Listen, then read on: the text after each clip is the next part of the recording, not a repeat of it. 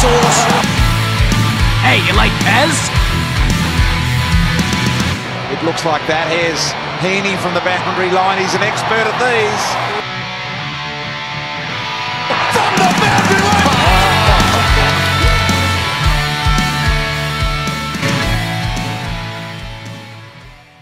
Hello and welcome to Behind the Boundary podcast. I'm your host Pez. I'm here with Source live in the studio on a Wednesday afternoon, and there's no Thursday footy this week. Source, what are the AFL doing? Uh, they're putting two games on Anzac Day, Pez. They're, they're doing the Monday special. We've got our traditional, obviously, uh, Essendon versus uh, the Magpies, but uh, we've also put in a, a 12.30 a little bit of an early one. So the, the, the people of Tassie are getting a taste of Anzac Day special. Uh, don't know about the break of tradition on that one, Pez, but Thursday night footy, we need to see it back in the uh, the schedule. Yeah, have two games on Anzac Day, that's fine, but just move another one on a Saturday. Move it, move it to Thursday. We love Thursday footy here at Behind the Boundary. I know it's very controversial out there in the Twitter Twitter sphere, uh, but uh, we do love uh, Thursday footy. It makes the week go quicker. It makes Fridays seem so much better. You can already talk about one game and, and head into the rest of the round. I mean, surely we've we've worked it out by now that Monday footy doesn't work in terms of the regular season. Anzac Day is a special occasion. Thursday night footy always works, Pez. Always works. And last week delivered some absolute crackers Thursday night football. Don't know why the AFL don't continually run a regular Thursday night time slot, considering for the, the first half of the year they seem to love it. And then at the end of the year, they're like, uh, too many. Like, well, just if just put it in the regular schedule. Just and do accept it. and no more Wednesdays either. No we more don't Wednesdays. like that. Get out of there. All right, lots of things happening in the week, and uh, we we don't like talking about it, but a lot to do with umpires and umpire bosses and things. So let's get into our first segment.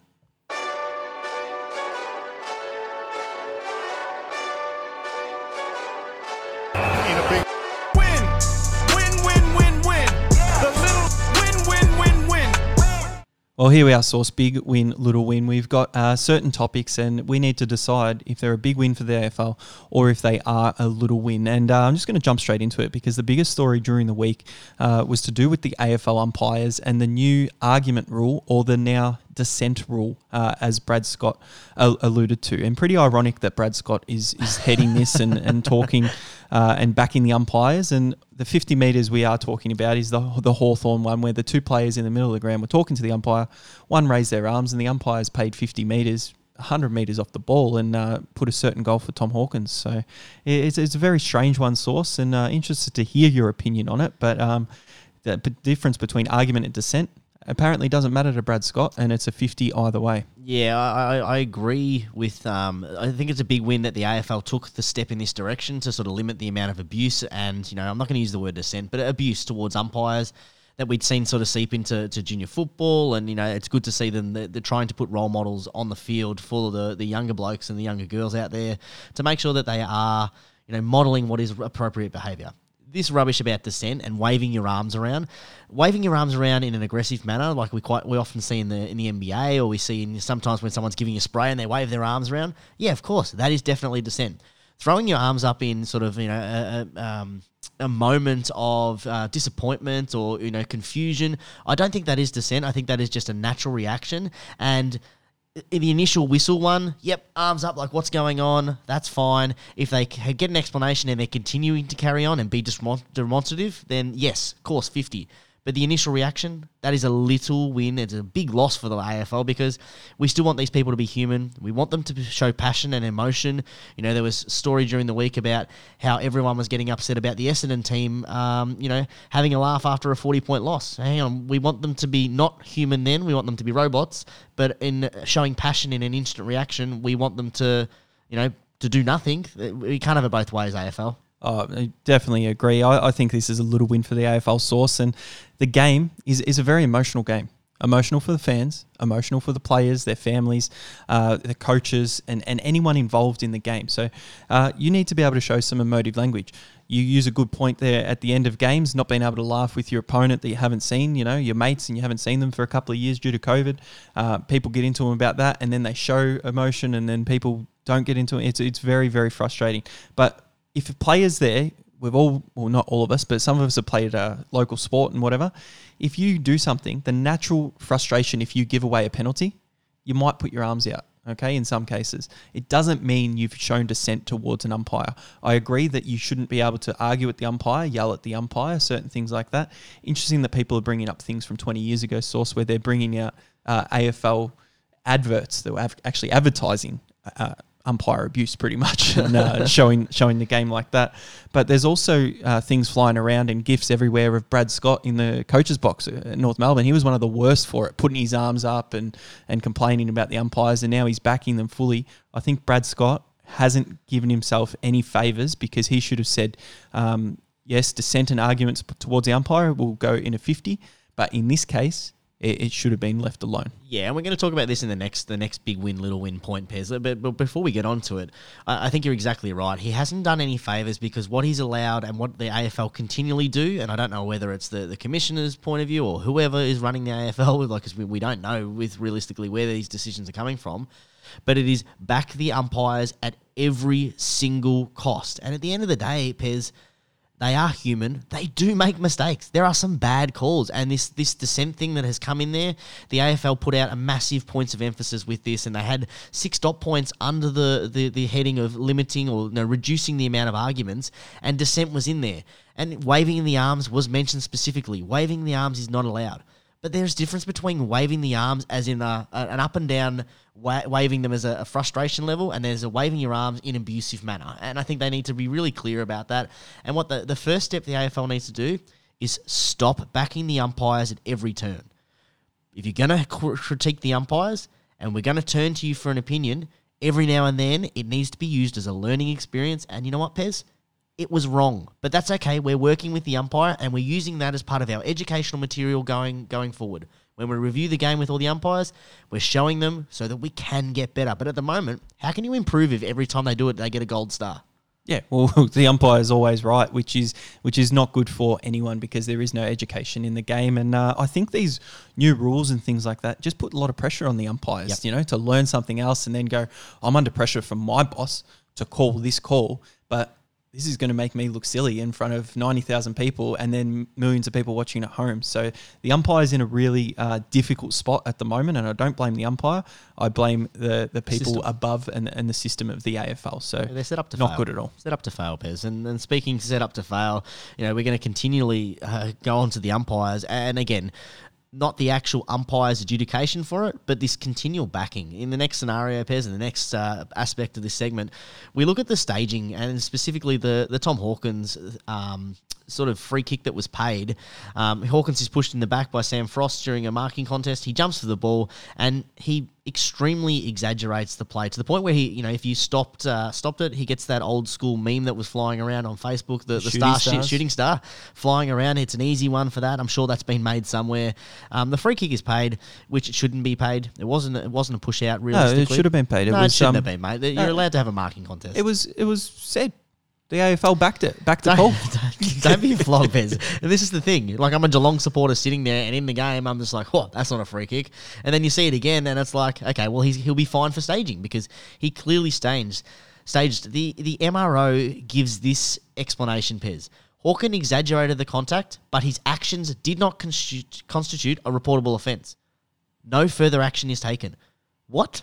Isn't the rule staging exaggeration? Pez, th- this has to be. I'm, I'm not. even- I'm going to get answer this for you. This has to be a little win It's for the a, AFL. it's a little win. Uh, it- it's very ironic that it's Hawkins because he had a big uh, push in the back on an opponent the other week that Yes. wasn't paid, and then now he's getting a little dinky uh, push in the back. It's And because he put his hands up in the air. oh, it's unbelievable. Anytime a player puts their hands up in the air, they pretty much shouldn't get a free kick, um, and, and it pisses me off. So, uh, McKay was fined thousand dollars a few weeks back for, for staging. He got a little bit of a, a bump and went straight to the floor. It was very obvious staging, and, and he deserved the fine. But Tom Hawkins deserves a fine as well because it doesn't look good for the game. Young uh, forwards growing up idolizing Tom Hawkins, what are they going to do this weekend? They're going to get a little hand in the back, and they're going to exaggerate contact and try and get a free kick. So it's it's not good for any level of the game. Dude, if you're going to have a excessive exaggeration, which is what the fine is labelled as, he staged it. Any sort of contact, you look at, you know, the NBA we use as a perfect example because we were watching the NBA today and you look at Patrick Beverley, for example. He got whacked in the face. Oh, no, it wasn't him. That was Vanderbilt. He gets whacked in the face and hits the floor hard, grabs his face. There was a little bit of contact, excessively exaggerated it. Yes, the contact was there, but there's no need to carry on like this. The bloke, Tom Hawkins, goes sideways in this incident. That little little push out for a bloke that's what, 100 kegs, 200 centimeters, not on. It's just ridiculous. He needed to be fined, and it's a fine. Like, just just make the call, make the fine. The reason they don't want to make the call is because they want to back the umpire and say that it's the right call. Because if he gets fined for exaggeration, the umpire call probably wasn't correct. So they just don't want to say that they're wrong, and that's why they're not giving him the fine. so it's ridiculous. But the worst thing in this one is they actually have said you know what it was a, it was a dive. They've said yeah it was, but it wasn't that bad a dive. It was only off the little board. It wasn't off the high board, so it's fine. You, you're kidding me, aren't you? Um, now, this isn't the next segment. I'm going to go off this with umpire calls and putting arms up source. When a player goes to get the ball now, these days, they go into a pack, they pick up the ball, they deliberately pretend to pick up the ball and then let go of it and put their arms up in the air and get tackled. I've seen a lot of holding the man free kicks in the first five rounds, and I absolutely bloody hate it. Uh, There's I hate that one. I hate the one where they're like you know they, they throw the ball back to the, ump- the, the the player and they, they, they move their hands away and they're trying to get the fifty. We're, we're worried too much about the product of AFL umpires. We're, we're worrying too much about the adjudication of the rules. And again, it's a product of the AFL's failure to stick to a bunch of bylaws and rules and interpretations and just run with it for five minutes. Just just five minutes, please run with it. Instead of changing from round to round, continually back in the umpire, which changes the, the, the benchmark. Changes the coaching. Exactly right. The coaches coach around it. So just leave it, let it go, uh, and continue from there. Now, the last one that we need to speak about on, on Twitter and uh, probably personally as well, uh, with us both going to the footy on the weekend, is fan behaviour source. Are the fans behaving themselves at the footy? Yeah, look, I, I know everyone's going to go and talk about the product of uh, of COVID and not being able to socialise, but I think it's getting really bad, Pez. And an example from the weekend is Tom Rockliff. You know, he, he uh, put up a tweet saying that he, you know, I'll say this: I loved my fan engagement with the Carlton fans today. Besides one engagement, passionate as any team. I wish you all the best. Jump on the Blues train if you are not sure who to jump on. Just be good supporters. In reference to him leaving the MCG with his family, with his son, and getting obviously in a verbal spat. And I'm saying obviously because of an, another quote that he had, and he has reportedly been spat on. Now, passion is great. I love having passion in the football, and I think it's really, really great to have some engagements with football. And sometimes when you're up there, you, your frustrations, and now you obviously don't wave your hands in the air as a spectator because you don't want to get, you know, unsocial behaviour and get thrown out. You don't want to get arrested or whatever. But you do. You get involved in the game. You shout out some stuff. It sounds like Rockliff has had a bit of an engagement, and he said, you know, that um, I was I was uh, supporting harder than anyone else, and I probably took it a little bit too far. But spitting is not is not uh, not on, and I agree, spitting's not on, Pez. But I think this is a little win for fans because um, I think as an AFL football player and as a father, he needs to model good behaviour. Well, everyone at the footy needs to, you know, model good behaviour, and then um, you have to kind of call it out. But it's dangerous in the, these times to is. actually call it out um, to other people as well. So I don't agree with spitting. I think swearing is, is another thing that needs to be uh, fully banned, as well um, from from the the supporters because it's just not on. Cheer for your team. Cheer as hard. A little bit of banter back and forth. Uh, between fans and between opposition things is what makes going to the footy really really fun. And you have a laugh and a giggle at um, people you know going back and forth at each other and cheering and trying to cheer louder than the other people. But uh, when it comes to swearing when it comes to spitting, uh, spitting any physical alt- altercation or getting up in uh, people's personal space is just a no-go zone. But even the personal, I like I, I've got no problem supporting and you know like oh that's a dirty, you know that's a dirty play. Oh you're a dog, whatever. But then once the play's done, it's done. I don't like all this, you know, this pre pre sort of thing. You know, look at the way that all the Hawthorn fans booed their triple premiership player in Isaac Smith every time he touched the ball. Joel Selwood was getting boo- boo- booed every time he got the ball. And some of the verbal abuse that came out at the football towards those two players, respected AFL players in the community, both have played over 200 games. Like, I I just don't understand why it becomes a personal attack for, for these these athletes playing sport. That to me is not on. If you want to be abusive, be abusive towards an act in the game, incidental, and then that's done for the game. Just just just be good role models for everyone else. Whether you got children or not, be a good person to society. You don't need to act like a pack of ferals. You know, we we we we we're, we're in a beautiful space where we're allowed to sit next to supporters. We're allowed to go to the. You and I can go to the footy and watch Geelong, St Kilda. We don't have to segregate in different areas like like you know the, in um, England, you know some other places around Europe. Don't ruin it by being absolute morons. Yeah, and a bit of negativity around fan behaviour there. I got a couple of uh, little stories from my trip to the footy uh, on Saturday, Gold Coast and, and St Kilda. I'm walking in, and and there's this bloke, an older gentleman, and he's with uh, what I believe was his wife and his son, and, and they're talking about umpires. And I'm just you know walking to gate seven. I don't know why I had to go to gate seven. I usually enter gate two at Marvel, but uh, anyway, Stay, stay on the right route. it, it- now it's not a not a rant or anything. I just didn't agree with this bloke. He was saying that Razor Ray, Ray Chamberlain, is great for the game and he's an amazing umpire. And uh, his his little personality comes across good on TV. so, and you, I so would you went over and spat on him. I would just totally disagree. I didn't spit on him. I didn't even respond to him. Well, that's big, Uh, that's big from you, Pez. yeah, I, I just uh, kept my mouth shut, kept walking, had a little bit of a smile and a smirk to say Razor Ray has to be the worst thing to happen to footy. Uh, but I did see another tweet that said uh, they should get rid of umpire numbers, umpire names. You shouldn't know who is actually umpiring the game uh, because people get up in arms before the game even happens, depending on who umpires the game. And uh, they need to just, you know, make the calls and then go, go off the ground. And I agree with that. Yeah, disagree about that, Pez. I think that the umpires have worked hard to, make it to that level, and they should be celebrated and acknowledged. But Oh, just a little, just a little look stab at, at you, there, there. yeah, umpire. But the, the other story, this is the best story. I'm sitting row one uh, near the interchange bench, and you've got uh, the St Kilda players were walking past look, when they're on the bench, up and down. And at one point in the third quarter, Rowan Marshall's on the bench, and he's, he's walking up and down. And the, I th- I'm going to say between five and eight. That's a pretty big span. Yeah. Uh, a little girl was up in the in the stairs, and she's up at the at the fence, and she yells out, "Marshall!" and then ducks her head so she can't see. And she kept doing it uh, in the third and fourth quarter. So they were having a bit of fun, and uh, they got uh, photos with the mascots, St Kilda mascots, at three quarter time. So a, a good fan uh, story. The male and female Saint, which I like, nice Yep. little inclusive uh, community that St Kilda are becoming. Uh, but but Pez, those sort of moments, both of those interactions are going to be lost if all this abusive behaviour continues, because people are going to keep their opinion to themselves.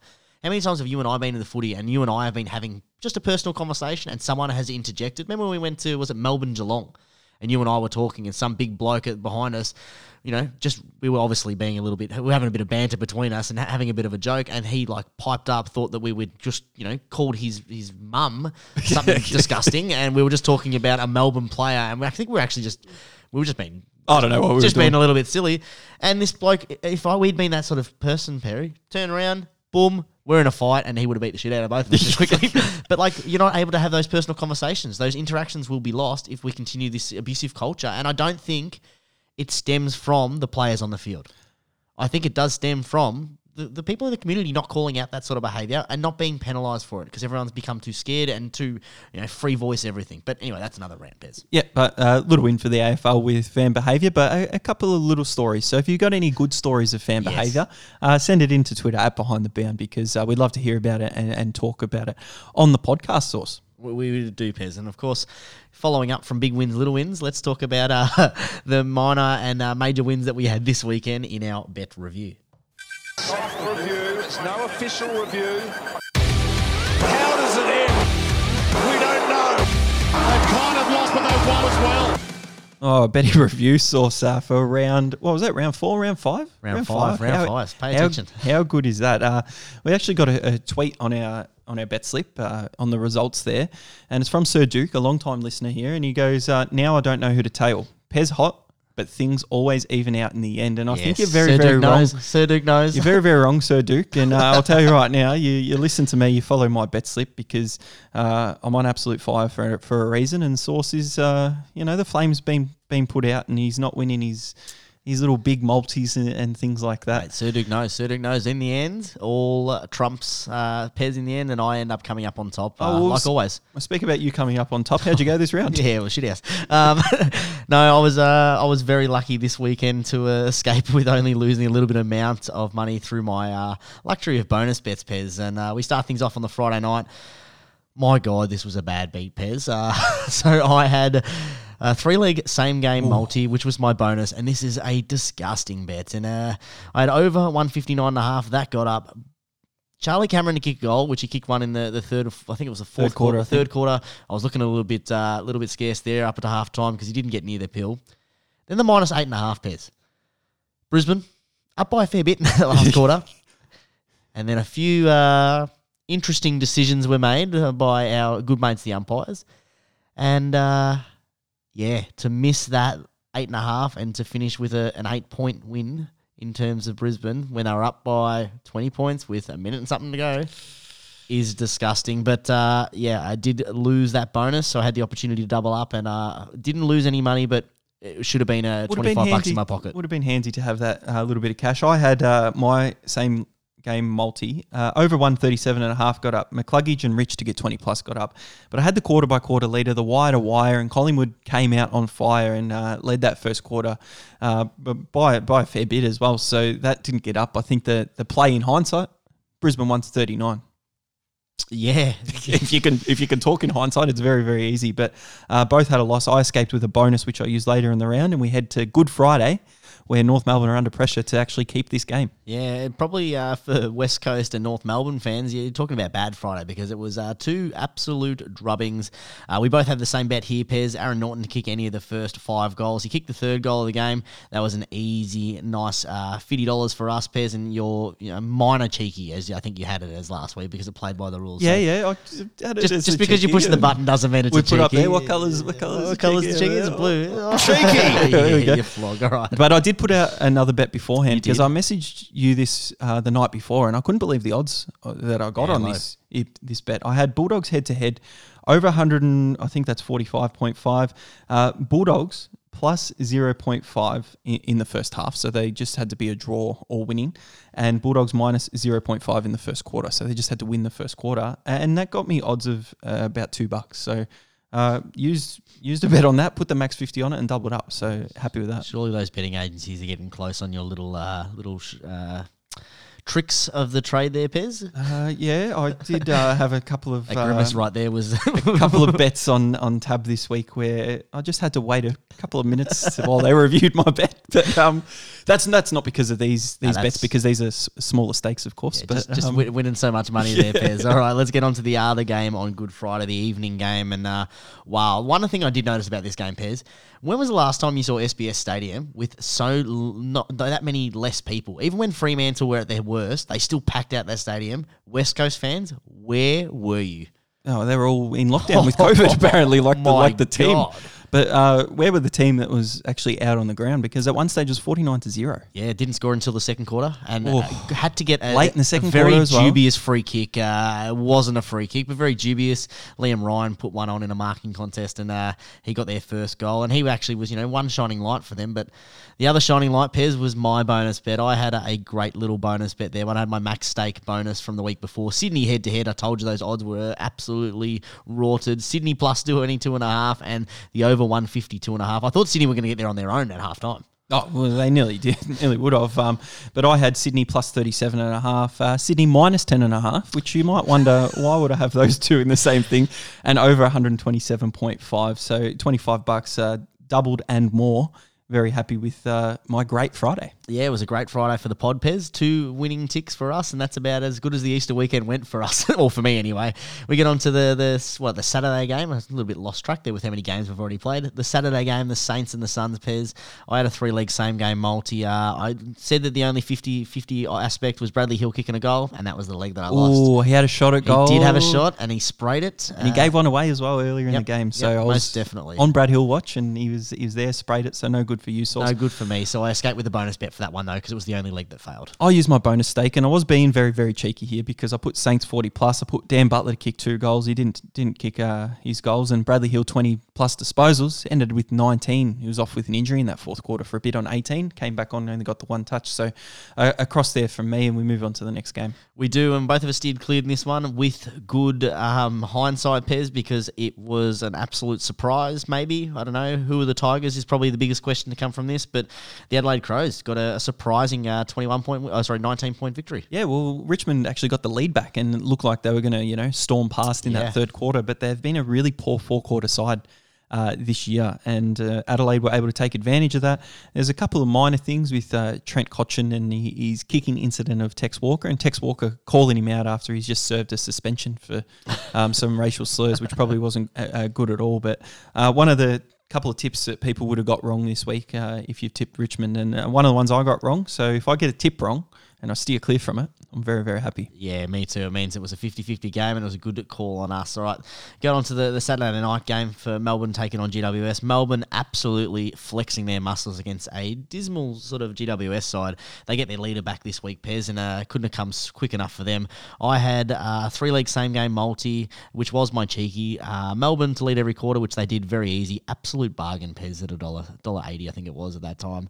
Jack Viney to kick a goal, which he did, and James Harmes just just continually giving it off. There was no defense at whatsoever.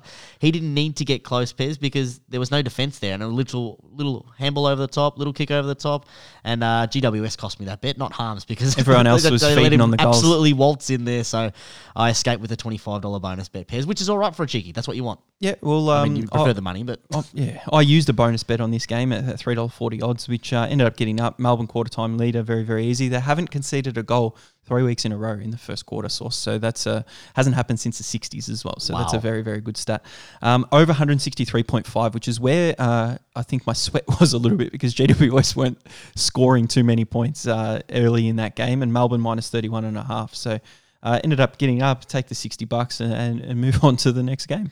move on to the next game. Uh, Carlton played Port Adelaide, and I think the I think by half time Carlton already moved on to the next week because another week, another Carlton uh, fading in the second half. Don't know what's going on in Blue Lands, but I steered clear with this one, and lucky because whatever you were betting on this one, it was a sweat. Oh, it was concerning, concerning for Michael Voss in the in the coaches box, and they showed him a lot um, towards the end of that game. And uh, things go a little bit differently, or some goal kicking happens a little bit differently. Port Adelaide could have snatched that one from fifty points down, Yep. and and Carlton, you know, giving up a lead against Hawthorn. The positive thing, if you're going to take anything positive away from it as a Carlton point of view, didn't have Cripps in the side, and in both of those games where the teams had come back. They won by under a goal, so they got the four points, and they can move on um, safely with the four points, which they would have taken before the game anyway. They they should be five and zero, four and one. The Gold Coast win is an anomaly, hopefully, but again, it is concerning that they are giving up those big leads. Great for them to be holding on, And they have a bit of a test this week against Fremantle over there. So Big test, big interesting test. to see that. Speaking of Fremantle, we get on to the Essendon Fremantle game. Both of us at this time were waiting for the list there. We both loved uh, Fremantle, and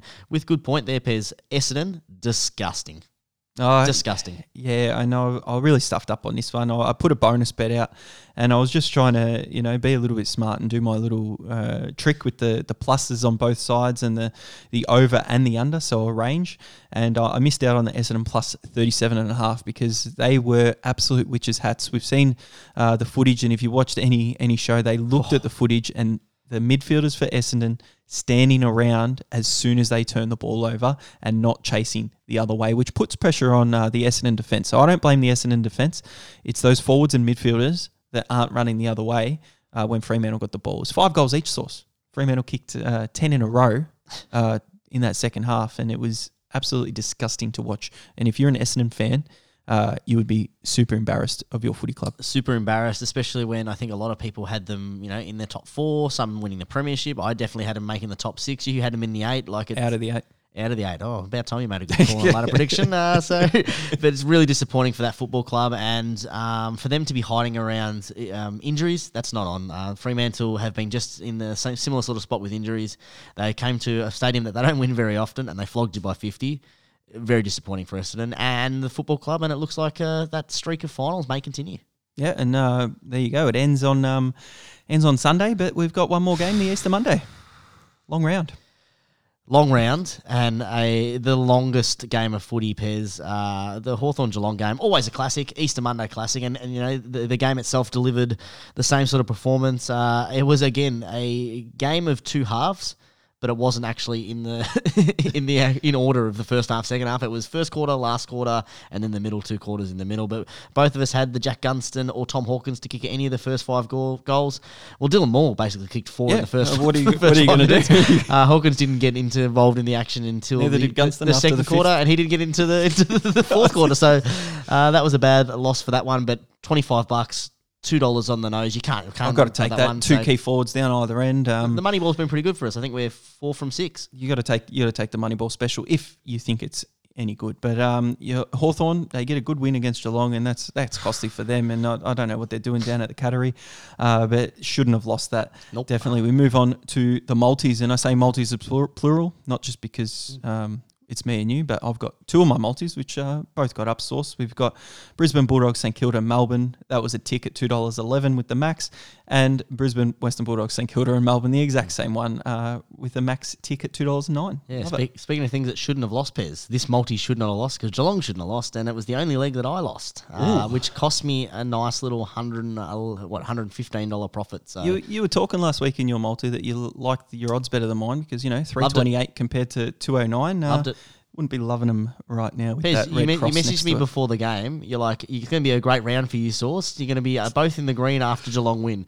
And then you didn't message me until the fourth quarter. and Go, hey mate, I know you're a bit somber. um, can, can you do me a favour? you didn't talk to me after the first quarter, so uh, yeah, that was a loss for me, Pez. But I did escape with a bonus bet. Hopefully, I can win that back. And uh, my gosh, what a what a round! Yeah, big Easter for uh, Geelong and uh, everyone else. Big Easter for for myself. Not sure about you, Source, but uh, let's have a look at our ROI for the season. Round five, I staked two hundred thirty five dollars, returned four hundred and seventy eight dollars forty seven cents for a return on investment of one hundred three point six percent. So happy with that round, uh, and we might go to you for the round in your year so we can finish on a positive. Yeah, it was a good Easter for me, Pez. Thanks for asking. Lots of jockeys. Easter Bunny came, got away for the weekend, uh, and uh, yeah.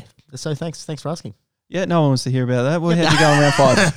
Damn. All right. So I staked uh, 135, and uh, realistically, because of that Geelong loss, it uh, meant I was prevented from getting into the positive. Returned at $115.05, an ROI of minus 14.77%. But year to date, Pez, I'm still up and about.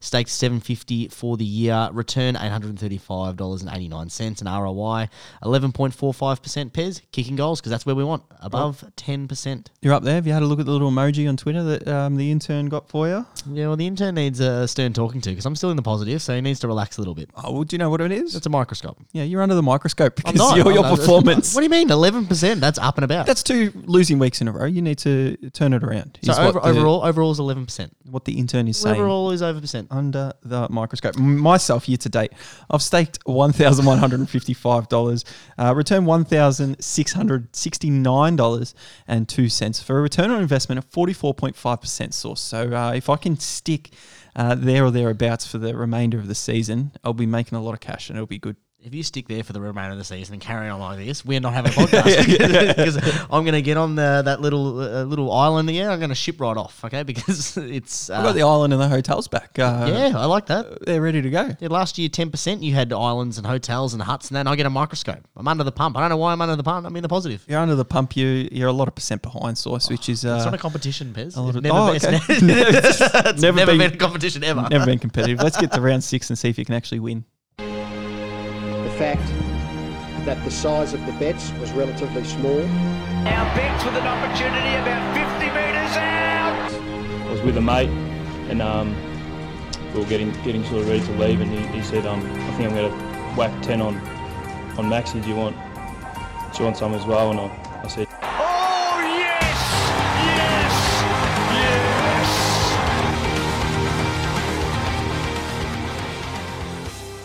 Yes, yes, yes, Pez. Never been competitive. Geez, that's a, a word of a lie between the two of us. It's all about winning green. And uh, speaking of green, let's get on to the uh, specials for this week. Siddle takes a special and goes bang. Yeah, a little bit disappointing to start with the specials because I've been refreshing sports bet specials for the last two days now, and uh, nothing yet. Nothing is out, and uh, I've been waiting on that because they have given the best specials in the first five rounds. So I'm hoping uh, that they do come back, and if they do, you can jump over them, and we will be putting it out on Twitter at Behind the Bound. So they've got um, Thursday and Friday matches for NRL. The double winning source, and I'm thinking they don't have the AFL specials out because there's no Thursday night footy game, so they're not under the pump. They've got an extra day, but lazy by them. They already know they're, what the they're going to do leaders. They're the market leaders. get it out and go there. Everyone else has tab, you know, consistency still going. All games, same game multis. You get your bonus back. Head to head special um, with the three plus legs, five plus legs, seven plus legs for, for tab on head to head multis. And then lead at half time, but lose bonus back up to 50 for venue mode exclusive if you can figure out. how, to, how to use the venue mode there.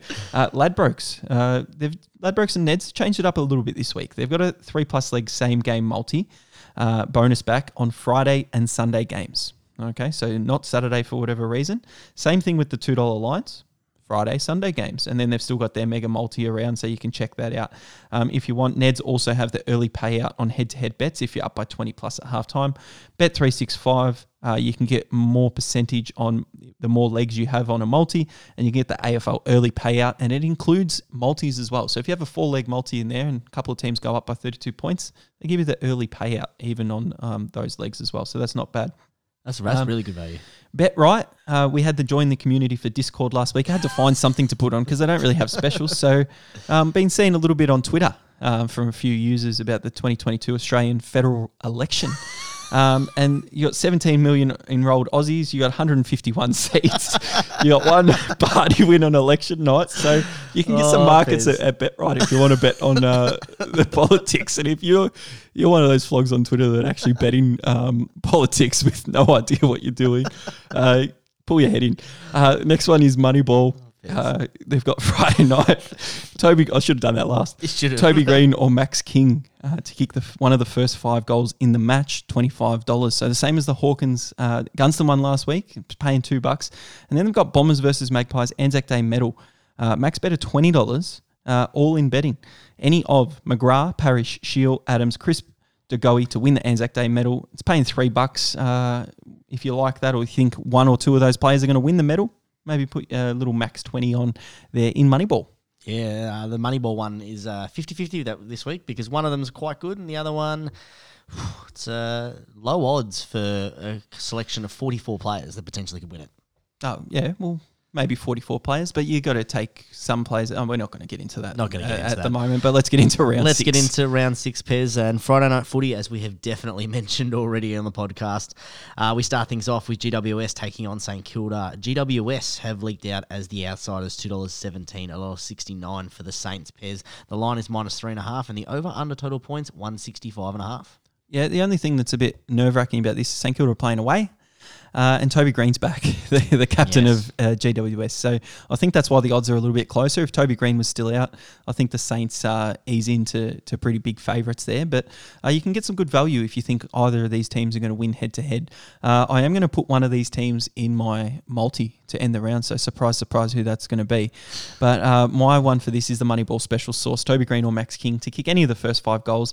Max bet of twenty five dollars it says, but when you press that little max button, as you know, twenty five dollars and one cent. You little ripper. There you go. Nice little win of fifty dollars and two cents. And Max King hasn't been kicking first quarter goals, No. but um, if you get two key forwards, or Toby Greene's not really a key forward, but two forwards, two players that might play forward, Yep. balls either end, you can win your bet. So I'm, I'm loving it. I mean, Toby Greene hasn't kicked any in the first quarter either this year. So. no, hasn't kicked any goals at all. No. Can you believe it? Slow start for him. All right, speaking of a slow start, Pez, I was a little bit slow in. Um, oh, sorry, Moneybet was a little bit slow. What are they called? Money Bull. Money Ball. Moneyball were a little bit slow in actually releasing that special, and I'd already put down one of my bonus bets for the round. So I've actually got two bets in the Friday night special. Oh, here we go. I like it. I've got the twenty. Bending the rules I've finally. Not bending the rules. Not bending the rules. I- uh, the I'm rules. following the rules that you've set, Pete. Yeah. You move the benchmark, and I'm just uh, following suit. So I've got the $25 money ball special for Toby Greene or King to kick a goal, and I've got my $25 bonus bet from last week, Pez. I've got St Kilda to win the match. I think they get this I like done. that. It is a little bit um, worrying that they are playing away. St Kilda are the better team. They have been better performing, and putting Toby Greene into that side does boost the morale, but it also adjusts their structure. I've put St Kilda plus 24 and a half uh, as the alternative handicap, and the over alternative handicap of 130.5. That gives me odds of $2 four Pez, and I've just put my bonus bet on that to return $26. So double up on that one, Pez. Yeah, uh, very good. We we like it when you're on the Saints as a as a Saints supporter here. But that's the that's the Friday night game. We have to wait till Friday for footy, uh, and then we have to move on to Saturday. We do. We head on to uh, we head all the way down to Mars Stadium. So Bendigo or Ballarat, wherever Mars Stadium is, wherever part of the universe that is. Pez Western Bulldogs taking on the Crows. A dollar twenty nine. Favourites are the Dogs. The Crows outsiders at three dollars sixty six. The line minus twenty two and a half. Bit concerning for how windy that ground can get. So an interesting line there. And over one sixty seven and a half. Pez.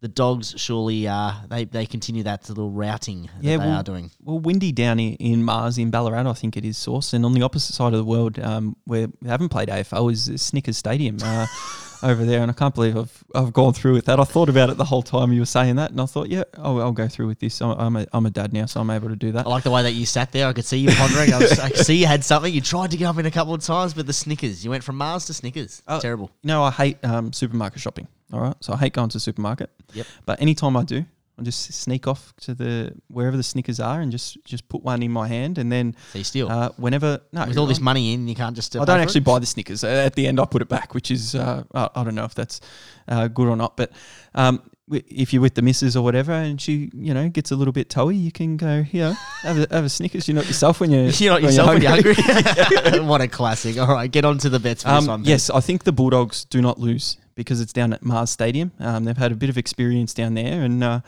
low scoring games usually at Mars Stadium. So what I've done is I've put a, a three leg same game multi with Neds. You've got um, the the Bulldogs head to head, the Bulldogs plus ten and a half, and, and then the Bulldogs one to thirty nine margin because I don't think they blow out Adelaide forty plus. Adelaide's effort has been uh, pretty superb this season, and they had a good win last week.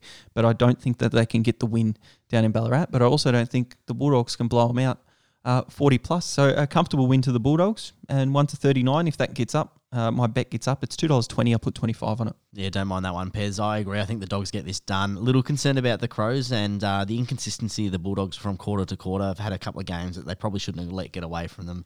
Um, but yeah, the 139 is probably where I'd be leaning, but I am steering clear in this instant, Pez. So we move on to the next Saturday game, the 435 traditional time slot. Port Adelaide versus West Coast.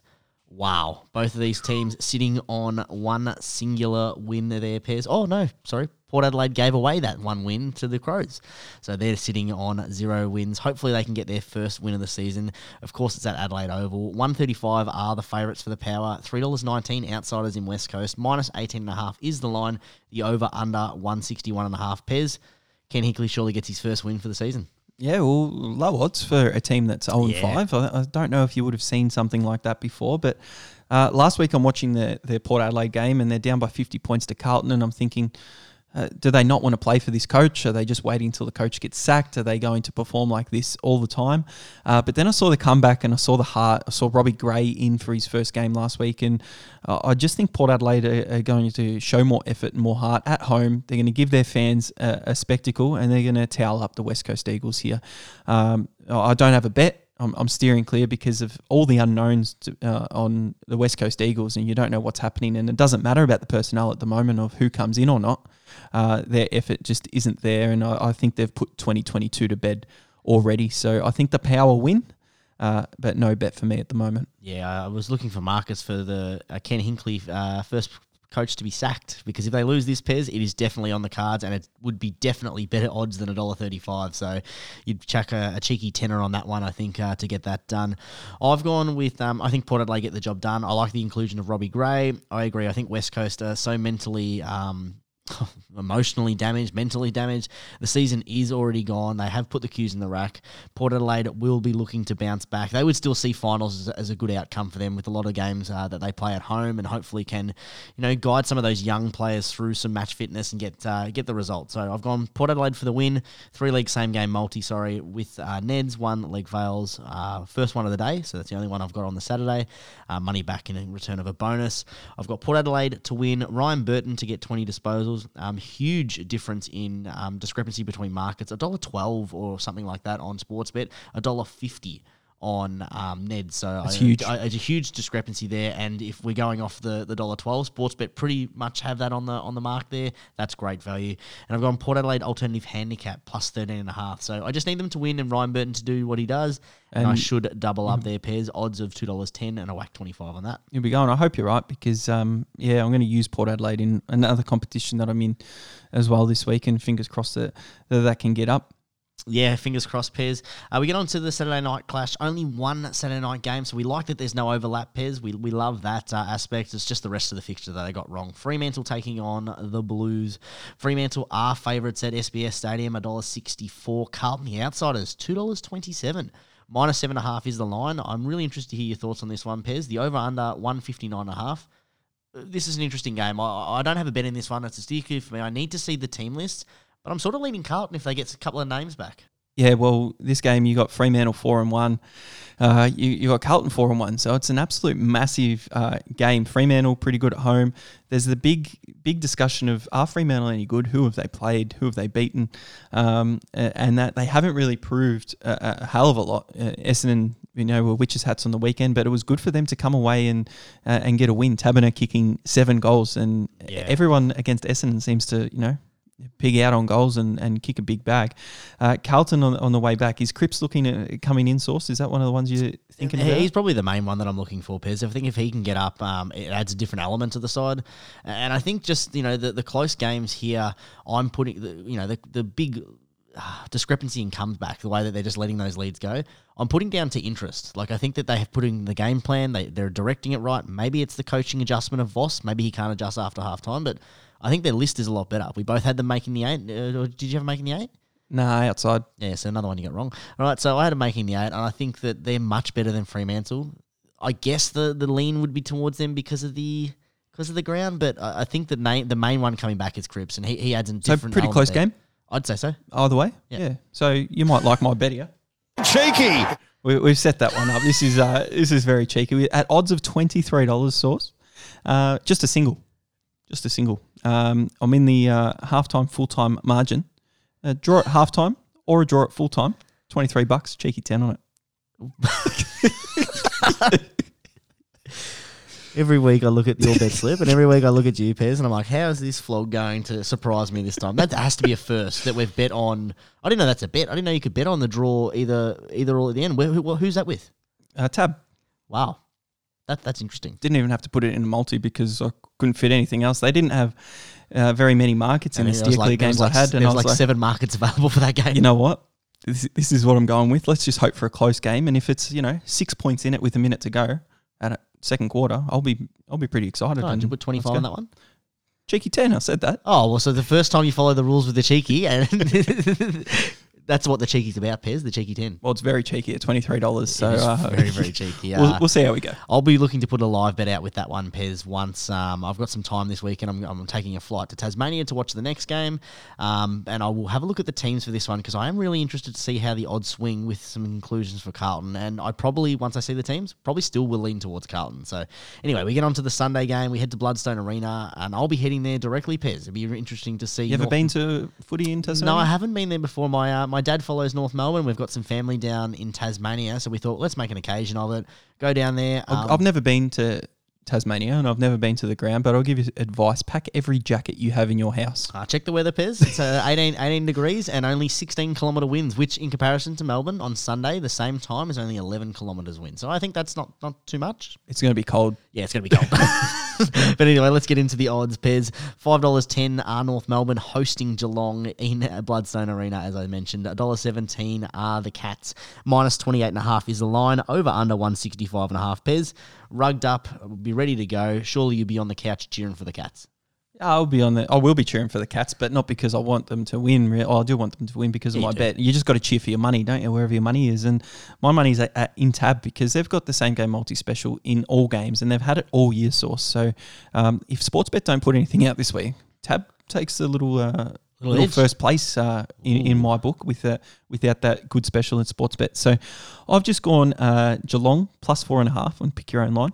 Uh, Geelong first quarter result. So they've got to win the first quarter Yeah. source, and then uh, Geelong by twenty five plus in the in the one to twenty four or twenty five plus market, and that's odds of two bucks, twenty five on it. Uh, the line's at about what'd you say minus 29 and a half or Uh, 28 and a half. 28 and a half. So 25 plus is around thereabouts and it, it gets me $2 odds. Yeah, I like that one, Pez. And if that one wins, it would be very close for mine winning, Pez, because I've gone something a little bit uh, Cheeky.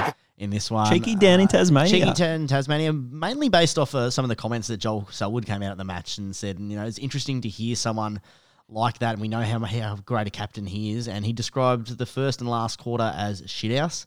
And it's rare that you actually see swearing in a press conference. And I think that that speaks volumes. I think they'll train their asses off. They're playing a wounded North Melbourne after last week. And, and I'm hoping that uh, everyone will be on the chopping block ready to go. They'll go through the park this week. And uh, Geelong's are pretty cold as it is, Pez. So they might uh, do their training sessions down at uh, the beach Take there. their mouth guards? Take their mouth guards. What? Take their mouth guards. That's what Hawthorn did the week before playing Geelong. They took their mouth guards to training and came out and got a vi- got a win. Yeah, well, they need to take more than their mouth guards, Pez, because uh, the the vibes down there and after the game, as you said, quite somber. I've gone with Geelong to win the game by forty plus. I think they get the job done. Um, it's two dollars twenty five versus two dollars twenty, the one to thirty nine. The bookies don't know. I'll take a punt with the forty plus. Tom, Atkins to uh, get 15 touches or more. He is continually racking them up, Pez. He's definitely getting a spot in that side in the regular. Tyson Stengle. Pez, I, I think that he last week was extremely unlucky. He had about four or five shots on goal. Um, a lot of pressure from the Hawthorn Football Club. I think he gets two goals for this game. I've put the odds boot on Ned's $6.42 boosted up to, and I've whacked a cheeky 25 on it, Pez. Yeah, you you love the Geelong bets. You've steered cleared a couple of times this year, but uh, Finstar will be happy uh, you've gone back and all over the Cats again. Well, that's how I get my winning results back, Pez. Jump on the Cats. So, uh, yes, I have tried to steer clear with them, but I think that, the, as I said, the captain's comments speak volume, and they are a club that generally responds with adversity. So, hopefully, You get to play the worst side in the comp. we do. So it's a good good one to, to bounce back from. All right, speaking of bouncing back, Gold Coast are taking on Brisbane in the Q Clash, Pez. Are they still calling it the Q Clash? we, we ask that every time they play. they play twice. no a one year. cares, and uh, the bookies actually probably care a little bit more in this one. Three dollars twenty are the Suns. Surprising uh, how um, low they are, and Brisbane a dollar thirty five for a team that's five and one. Minus seventeen and a half is the line again. I think it's quite low, and the over under Pez one sixty five and a half.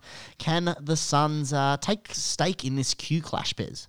You, you wouldn't think so, but Brisbane, when they, you know, they played against North Melbourne, they beat him by 108 points, so a, a low level team. The Gold Coast, uh, I saw them live last week. They they didn't look too good. They had Waller come back in.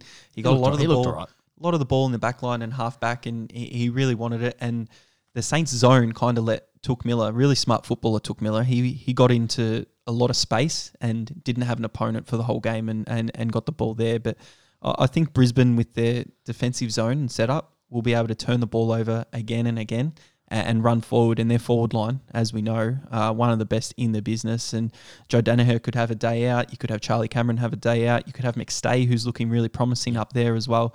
Uh, Darcy Fort, even uh, coming from your Cats as well. He's, he's, he's looking all right. So I've put a, a little three leg same game multi and I've uh, put the boost on. And I've read the terms and conditions source. Uh, it counts if you put the bet boost on. So I you used it in can the last one. you can do that on the Sunday. Um, we've got Brisbane plus 17 and a half. So that's the, the highest $1.10 odds for the plus for Brisbane. We've got the overs 136.5. So they don't have to score too much to get over 136.5. But then we've gone Brisbane at the line. It's $2 lines on Sunday. So Brisbane minus 18 and a half. All up, that gets me $2.32. Put the max 50 on it because I'm pretty confident that Brisbane just give them a little six plus goal shellacking. Yeah, I like that one, Pez. Uh, I, I totally agree with everything you said there. I think that the the defensive pressure that, that Brisbane apply and their you know the firepower of the ability of that forward line to score quickly and to score you know quite frequently uh, means this game probably opens up. And, and I think that you're going to be looking at a, a motivated Brisbane as well. The Q Clash, the the Suns will bring some extra heat, which will, will mean make sure that Brisbane are on their on their toes, ready to perform. I've gone a two leg same game multi with Sportsbet because I've got to use my fifty dollar bonus bet from Geelong's disappointing performance last week. Two leg up Pez, Brisbane plus five and a half. Pick your own line. They should get that if they flog them. And I've gone the over 165 and a half. I, I think this uh, this line is actually really low. I think that uh, Brisbane possibly could score 120 themselves. And the Gold Coast Suns are averaging about 70 points. So this game could go over the 200s. Uh, and I've whacked 50 on that one, Pez, for a, a little uh, return, hopefully, of 62.50, odds of 225. Mate, the two, um, oh, I was going to say the two maxes, but yours is a bonus bet. But Bonus still, bet. Um, pretty confident to be putting uh, that kind of stuff around. And is, is that the last game on the Saturday? I'm confused with the fixture. It is the last game. Uh, that was the first game on the Sunday, Pez. So Oh, that's the that's the second game of the Sunday. We talk of the third game of the Sunday. I know so it feels like we're continually um, just just Come on, AFL. Yeah, it's Thursday, Thursday through Sunday. Oh, wait, we got it. two games on Monday. We're that'll confuse us right up there. All right, we got the MCG clash Pez. This will be a classic. Richmond, who are coming really big outsiders against the D's, with um, with right so too, because we are facing the the reigning premiers. Four twenty five are the Tigers, one twenty three are the D's. Minus twenty five and a half is the line. Over under one sixty nine and a half Pez. The D's are on fire. Will this be their first loss of the season? Uh, I, I can't see that happening. Richmond with the two wins for the year, uh, a percentage of below 100. Melbourne just absolutely flying and, and not having any any little hiccups at all. We've got a Richmond's one of their wins source was against the Western Bulldogs, who were very inaccurate on the night. So you take that into perspective. If the Bulldogs kick, you know, a little bit straighter, they they probably get the the chocolates there. If they play that first quarter a little bit differently and the ball goes through the goals instead of the behinds, so you can't really play off Richmond on that. After they beat the Bulldogs, there was a lot of talk of maybe Richmond are good. Maybe they they've still got their you know the premiership players. They they've got had Prestia come back in, Riewoldt come back in, and they they beat the Bulldogs, who were a grand finalist last year. But going to Adelaide and and losing that game and not being able to to stand up. You had Shai Bolton stand up for a little bit when they you know had their run. So I think Richmond are a side that can go on dangerous little three to five goal runs, but. I I think they fade a lot. I think their fitness is really questionable.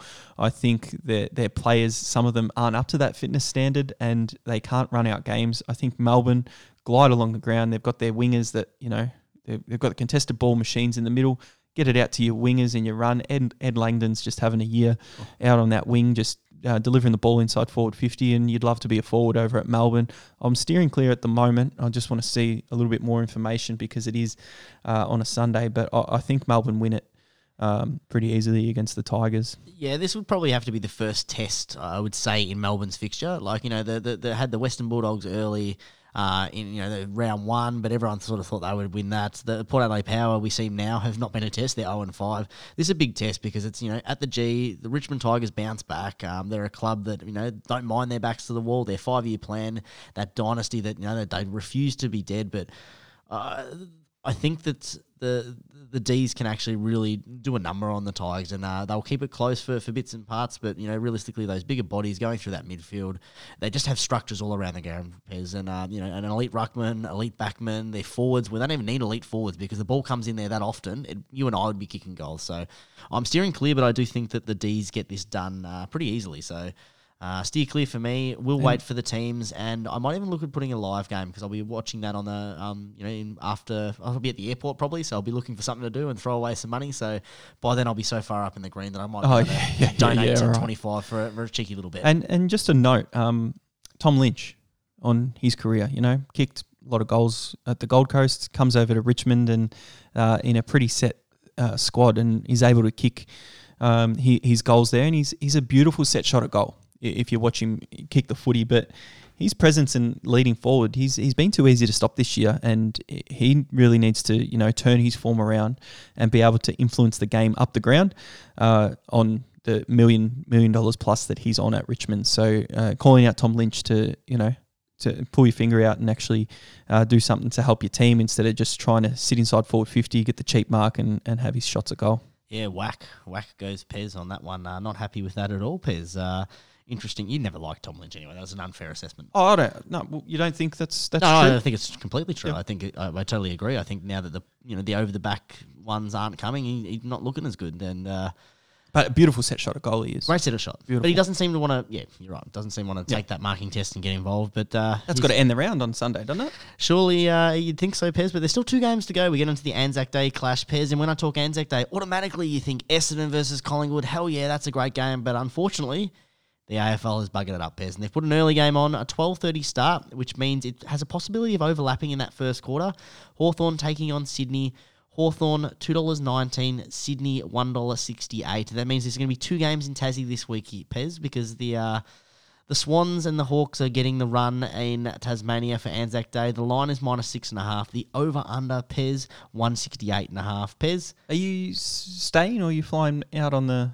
Uh, we'll be flying back on the Sunday afternoon because I'm actually going to be marching in the, the Anzac March. Ah. Representing my family and my, my grandfather. So I was need to to say make if the you, track back. if you weren't doing that, you could have uh, gone to a couple of games down in Tasmania. would have been That great. I feel like it would been be, rare, wouldn't it? would have been the only opportunity either of us were really to have to, to attend a, an Anzac Day match because Yeah. that's always sold out and that would be an absolute fit experience. Um, I, I don't mind that Hawthorn had a win against Geelong last week uh, in, in terms of this because the odds are, you know, a little bit in, in Sydney's favour if you like Sydney against the Hawks. I still don't rate the Hawks as a as a team that, you know, are going to compete for the eight this year. I think they're a bottom 10 side. So I, I believe Sydney are a good value here.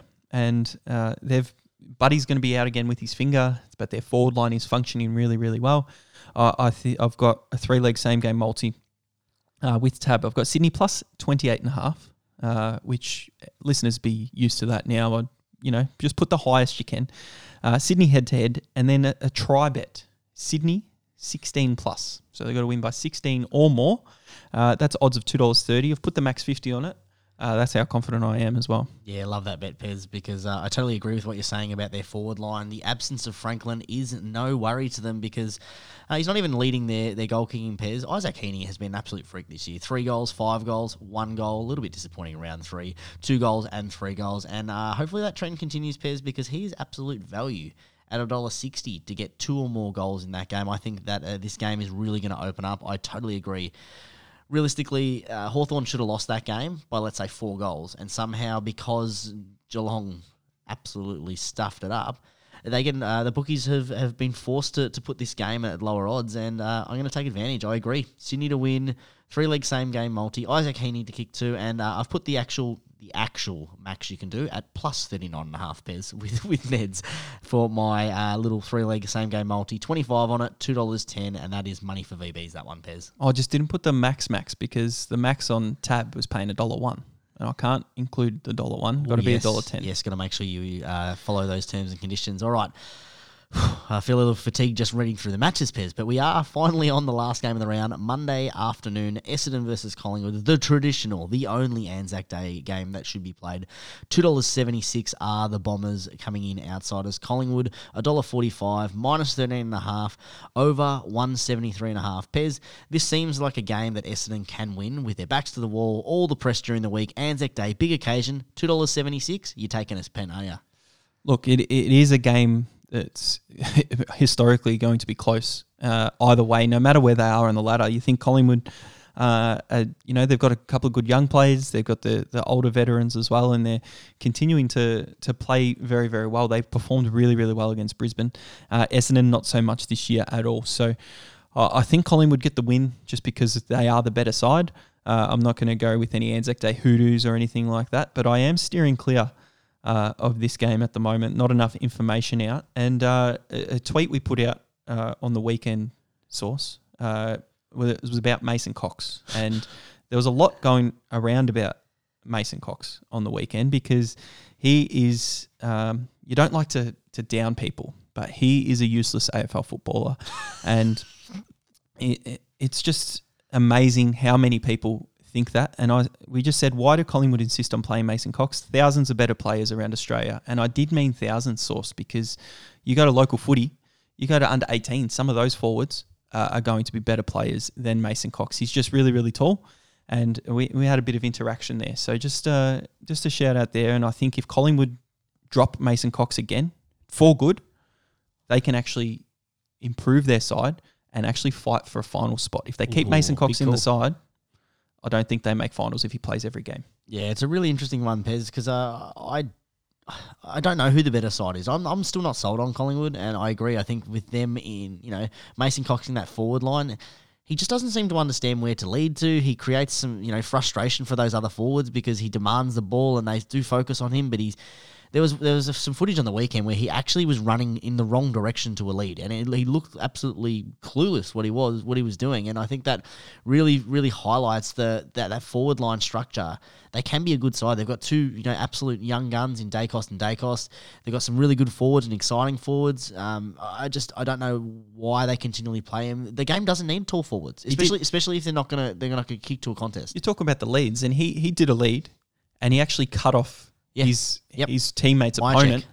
But he put his arms up in the air. He should have got 50 metres against him. Put his arms up in the air because his mate didn't kick it to him. Yeah, know. And he kicked it to the open guy in front of goal. Exactly right. He doesn't have any game sense. Nah, none. He, he doesn't understand uh, what's happening, leading patterns, where to go, and what to do. And he's unteachable at, at this Ah. point in time. So uh, send him back, and um, he should stay off Twitter as well. What's the old saying, Pez? Yeah, you can't teach height, and that's about as good as it gets. Uh, the experiment with the overseas players has to be done with this one. Yes, he, you know, what he's a premiership player. Did they win that? Prem- oh no, they no. He was very close to being a premiership player. That's right.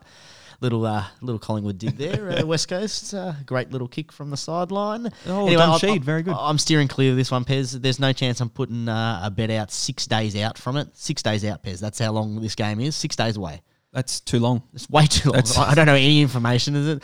Uh, but I will be watching it. It is a great spectacle to watch. I'll be at the pub watching that one, Pez, uh, going to the Duke. Of uh, Duke of Wellington to watch that one. I love that pub. Great, Oh, great football viewing pub. You're going to have the Duke of Wellington need to give you a little uh, little pump up. You're going to have a lot of fans there. I will- Uh, I will- look- Looking for the sauce. Say sauce at the door for a cheaper entry.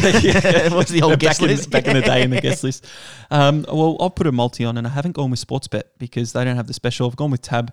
I've uh, put Geelong to win against Kangaroos. We've got Brisbane to beat the Gold Coast. We've got Sydney to beat Hawthorn, and I've put St Kilda for a little value uh, to beat GWS. If one of those legs fails, I get a bonus bet back. Put the max fifty odds of four dollars fifty Sauce, and uh, if Sportsbet bring out that special, you better believe that I'm putting out a Sportsbet one as well. Yeah, I, I'm actually not going with the multi one Pez because I am waiting for the Sportsbet one. I do like the way that they do it. If they don't have one by the first game, I will put out another one. Uh, use uh, use tab. If I was to put one out, uh, I don't think it'll change much because the odds won't change. I'm going St Kilda, the Dogs, Geelong, and Brisbane. The ones I think that are guaranteed. I think that should give me odds about uh, I don't know, maybe three bucks something. And I will be mac- whacking the max fifty on it either way.